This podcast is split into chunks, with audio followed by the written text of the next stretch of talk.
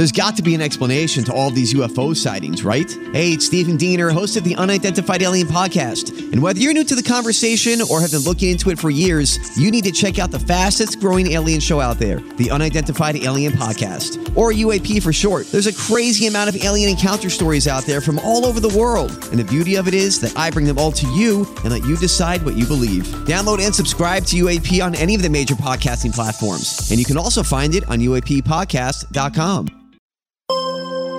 This is a WTOP original podcast. Coming up in this episode of Target USA. A Russian plane crashes in western Russia and it supposedly was carrying 65 Ukrainian POWs. Ukraine's President Volodymyr Zelensky says Russia is playing with the lives of Ukrainian service members. Putin has crossed uh, a really big Rubicon here. Ambassador Kurt Volker, a distinguished fellow at the Center for European Policy Analysis, joins us to explain how.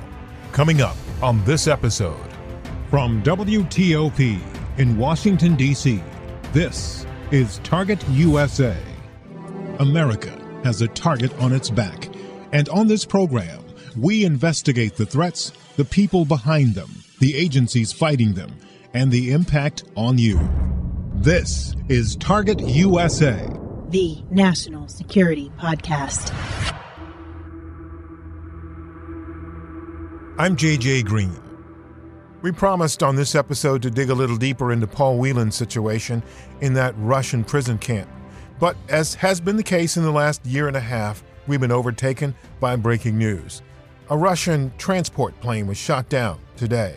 That plane either carrying 65 Ukrainian POWs or weapons. It's still unclear what took place.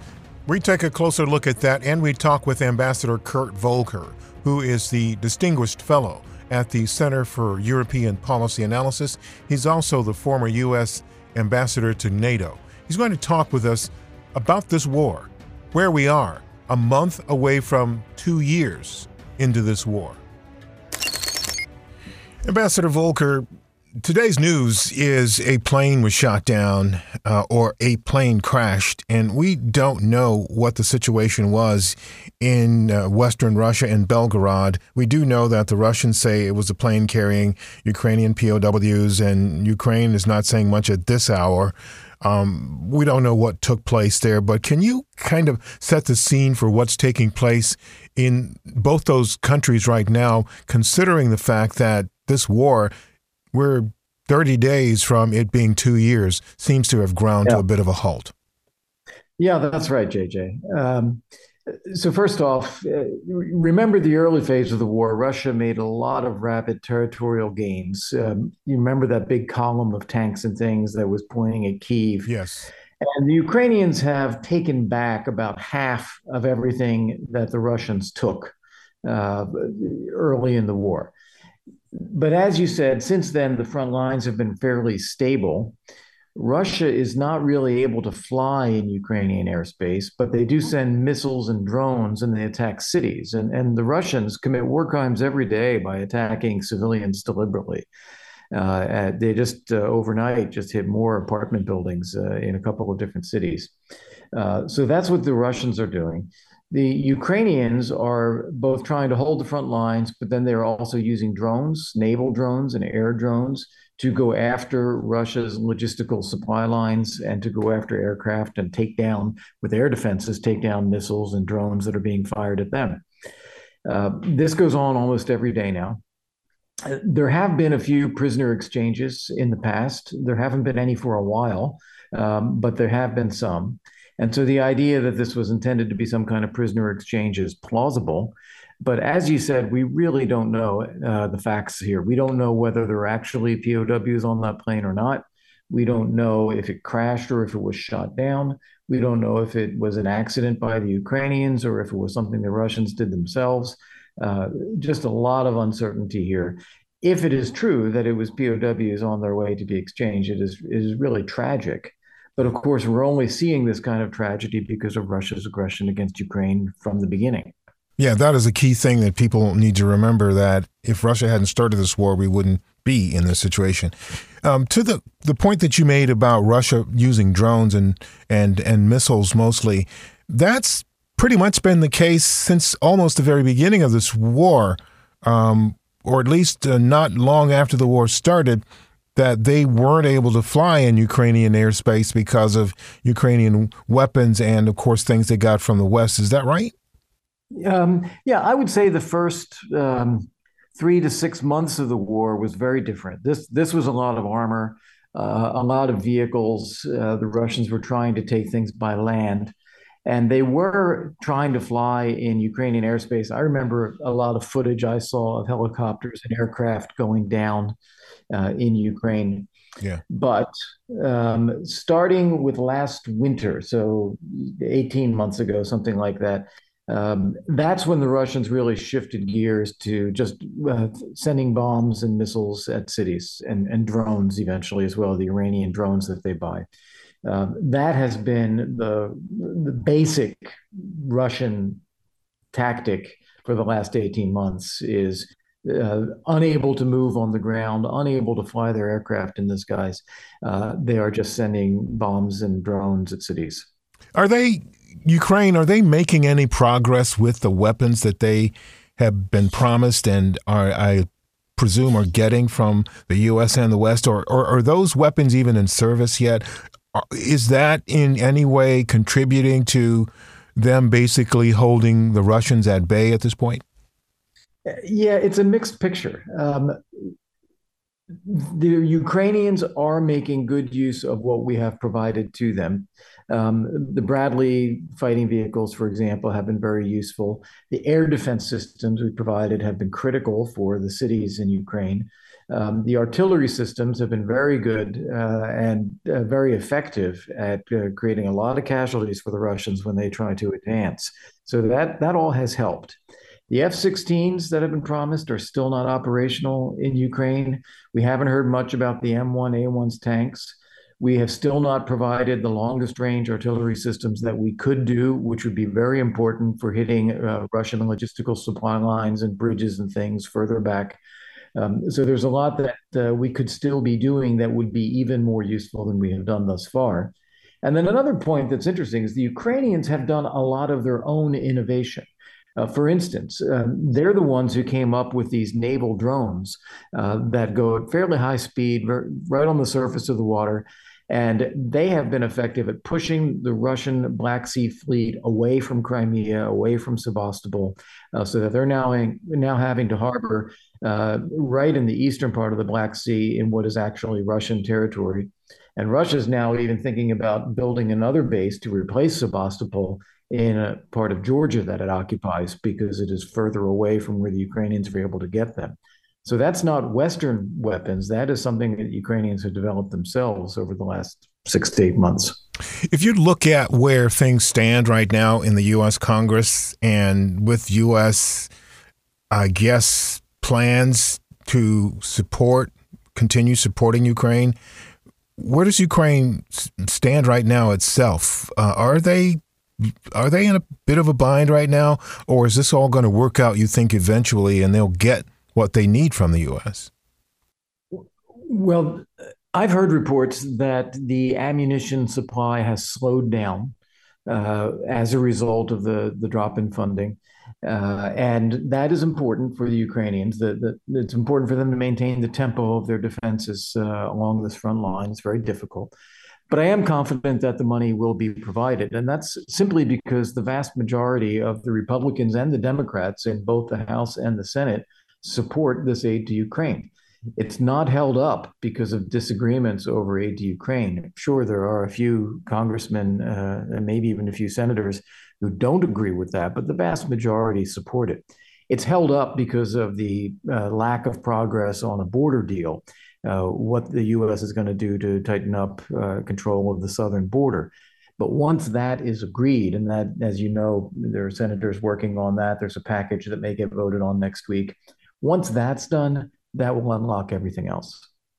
Kurt, not long ago, um, I was in Poland, and a, a, one of the one of the areas that I went to was Krakow. I also went to Auschwitz, yeah. and you know some of those communities that that that are, are around there. And I went to a Jewish community center, and I was told mm-hmm. that an 85 year old woman who's volunteers there told a five year old girl who came in from Ukraine as a refugee. This 85 year old woman who was a Holocaust survivor told her, 80 years ago, I was you. And if we don't stop this situation in Ukraine and in other in, and in other places, 80 years from now, you're going to be me standing in front of another five year old. And yeah. I'm just, yeah. it was pretty, pretty remarkable to me that several months later, this situation exploded in Israel where some of the same Holocaust type activities, just the violence and desecration of humanity took place there. Uh, and long, long build up here, but I'm wondering how much damage has what Russia, Vladimir Putin, and the Kremlin done in Ukraine with its just disregard for human life done to the, the view of the rest of the world on the importance of life and humanity? Well, it's interesting, JJ, because uh, Putin has crossed uh, a really big Rubicon here. Um, there was a point at which you could make an argument that okay, Russia has national interests as well. Russia has uh, belief that you know it can, um, it should have a claim to some of these territories that were part of the former Soviet Union. But it has gone way beyond that now. Uh, Putin rejects the idea that there is a separate Ukrainian people.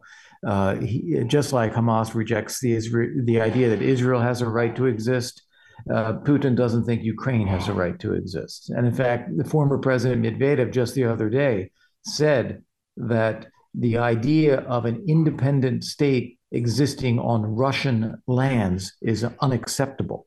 Uh, well, these aren't Russian lands, but the, the Russians are denying Ukraine's right to exist both as a country and as a people.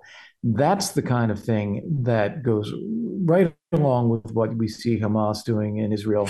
And it also harkens back to the kind of ideology that we had with um, the Nazis and Germany, where they just believed that the Germans were a superior race and they had a right to take over territory of other countries. It's exactly what the Russians are saying now about themselves. One of the things that seems to be a bit disturbing to me is what we're the, the rhetoric that we're seeing in the political space in the U.S. And I don't want to really get into the, the politics of it, but there's a candidate who has been talking about how the blood supply has been poisoned in this country, and there's some yeah. of those same things, some of those, some of that same language that was used back in Hitler's day.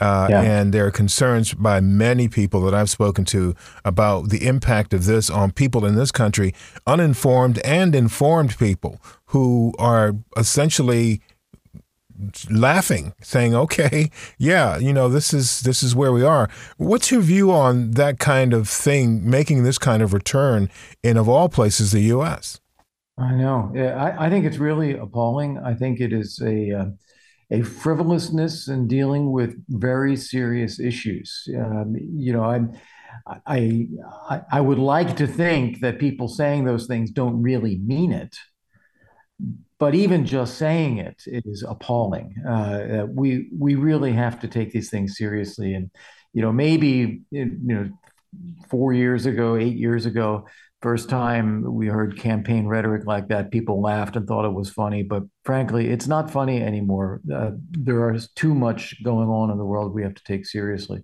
And speaking of that, give us a sense of how difficult things must be right now for the U.S. ambassador to Ukraine and the U.S. Uh, ambassador to NATO. Give us a, a sense of how difficult it must be to them, or it might be to them uh, to deal with Ukraine and to talk to the Ukrainians every day uh, in, in, light of what's taking place in the U.S., not just the political ideology shenanigans that are going on, but also the reality of what took place and is taking place in Congress in terms of this, I guess, uh, recalcitration when it comes to yeah. giving money to Ukraine.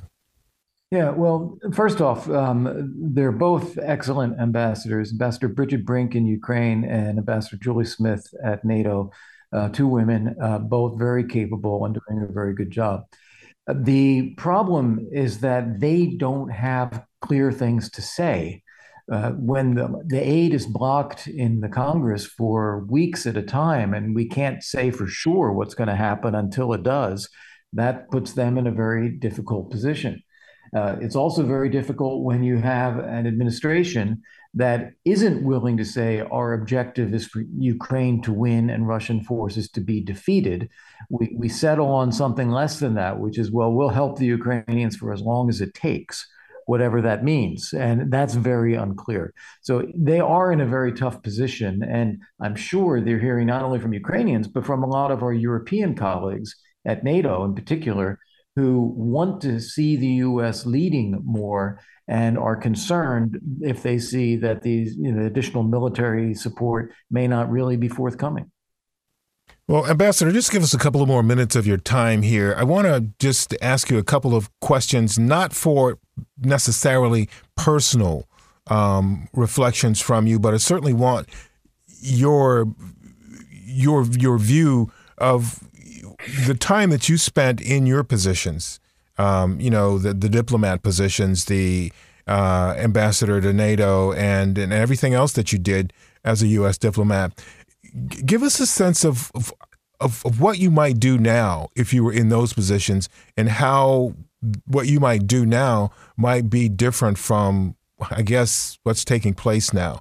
Or, or is there would there even be an opportunity to do that? I suppose difficult question, but what I'm asking is, how has what you learned informed what you would be doing now if you were in that mm-hmm. those positions?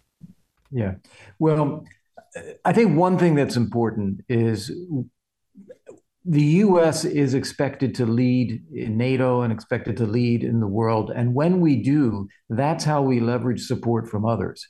Um, finger wagging and shouting and um, denying support or holding back doesn't encourage our allies to do more. It causes them to hunker down too. So, if we want to see our European allies invest more and lean in more, we have to lean in ourselves. So, that's one thing. Um, Another is that uh, the rest of the world operates on the basis of hard power. Uh, they see what we do, they see what we don't do, and they make their own calculations. So, a lot of what we're seeing now is growing consequences, whether it is Russia's war on Ukraine or the Houthi attacks against U.S. forces in, uh, in Iraq and, and uh, in, in the Middle East region, uh, Iran's intransigence we we see this escalation going on uh, because of our lack of willingness to take action. We we think that we are avoiding escalation by not doing something, but in fact, inaction is what is causing the situation to escalate. And a firm, strong position and willingness to use force is what would actually put things back in the box. That is a pretty pretty blunt and straightforward way of saying what's happening.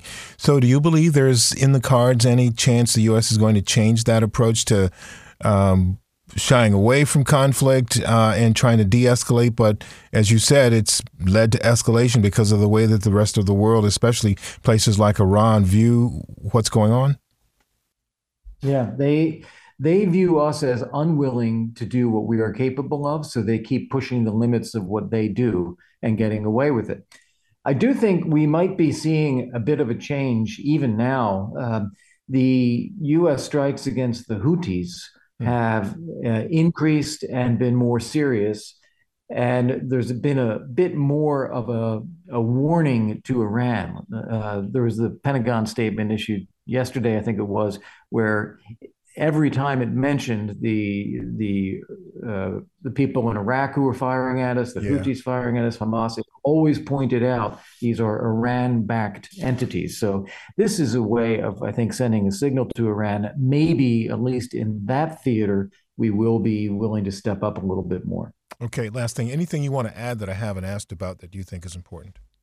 You know, I was very involved in NATO enlargement uh, in the 1990s and 2000s. I, I was in uh, Central and Eastern Europe as a diplomat in the 90s. I, I worked for uh, Senator McCain in the Senate the first time we ratified Polish, Hungarian, and Czech membership in NATO. Then I was in the White House when we organized the Prague summit, bringing in seven new countries to join NATO. So we we basically created the conditions of peace and prosperity and democracy that uh, are protecting now over 100 million people in Europe who didn't have it before that. Um, so that that was a great successful policy. So I have a lot of experience with NATO enlargement, but I would say that the situation we face today with Ukraine is not like those enlargements we saw in the 90s and 2000s. It's a lot more like the founding of NATO in 1949. When we founded NATO, we had Stalin, we had the Soviet Union, we had just come out of a hot war in World War II, we had a divided Berlin, we had a divided Germany. So, by creating NATO and saying we're going to defend our allies in Western Europe, uh, we were putting ourselves out there and taking a risk, knowing that that was the only way to prevent war. And I think that's where we, the way we have to look at Ukraine now is the same way. We have to bring them into NATO under difficult circumstances when there is conflict going on in order to prevent a wider war. And we're going to have a Washington summit of NATO this July, 75th anniversary of NATO. Mm-hmm. And everybody's going to be watching what do we do about Ukraine? And I think the answer has got to be something like that, where we, we take serious steps to bring them into NATO now. Well, against the backdrop of what's going on uh, in the world, is certainly as it relates to Ukraine, that is something that I am very sure to keep my eye on. Ambassador Kurt Volker, thank you for taking time to talk to us. JJ, it's always a pleasure. Thank you. That's it for this episode of Target USA. Coming up in our next episode, the book is called God, Guns, and Sedition by Bruce Hoffman and Jacob Ware. Uh, we began the book in April 2020, which was pretty much the depths of the COVID lockdown. And what I had noticed is literally within days of the lockdown in mid March, all of a sudden, all these outlandish conspiracy theories began to circulate on the internet and on social media. Um, blaming the Jews, for example, blaming immigrants, uh, targeting Asian Americans, targeting African Americans, targeting immigrants. And the situation in the U.S. has gotten worse. We talk with Bruce Hoffman. That's coming up on the next episode of Target USA. In the meantime, if you have any questions or comments about the program, send me an email. You can reach me at jgreen at WTOP.com. The letter J, the color green, one word, at Whiskey Tango Oscar Papa. jgreen at WTOP.com. Also, please subscribe to our podcast and follow us on Twitter. We're at TUSA Podcast. That's at Tango Uniform Sierra Alpha Podcast. And if you want more national security news, you can sign up for my newsletter. It's called Inside the SCIF, and you can sign up at WTOP.com slash email. I'm JJ Green, and this is Target USA, the National Security Podcast.